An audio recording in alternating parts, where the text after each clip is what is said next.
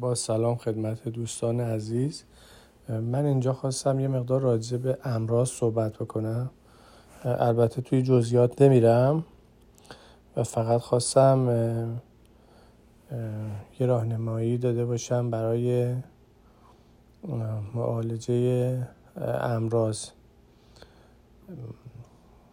امراض اونجوری که ابن سینا میگه اصل و مرکزش معده است و دستگاه گوارشه.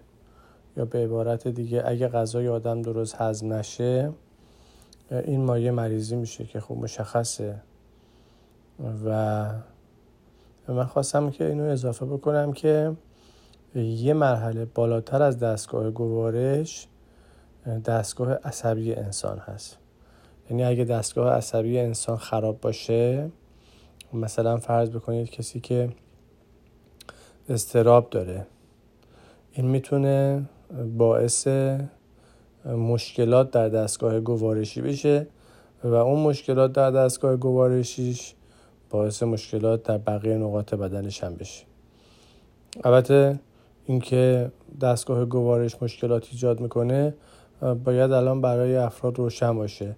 به خاطر اینکه بدن یه جوری هست که سیستم بازخورد داره سیستم feedback داره. اگه یه چیزی توی بدن کم باشه اون چیز تولید میشه و فقط احتیاج به مواد غذایی و اکسیژن داره.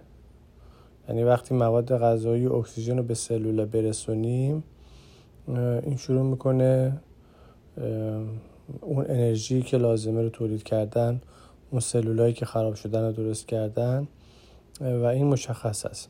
فقط اگه کسی مشکل عصبی داره یا مشکل ناراحتی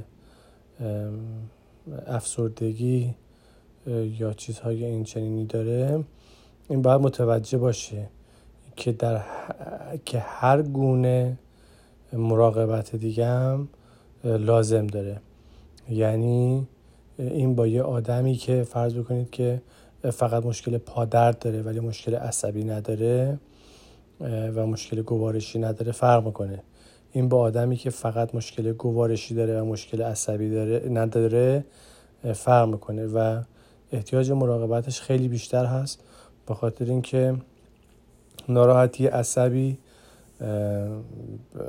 گوارش رو خراب می‌کنه و وقتی که می‌تونه گوارش رو خراب بکنه و اگه گوارش خراب بشه در همه جای دیگه بدن می‌تونه اختلال ایجاد بکنه. خیلی ممنون.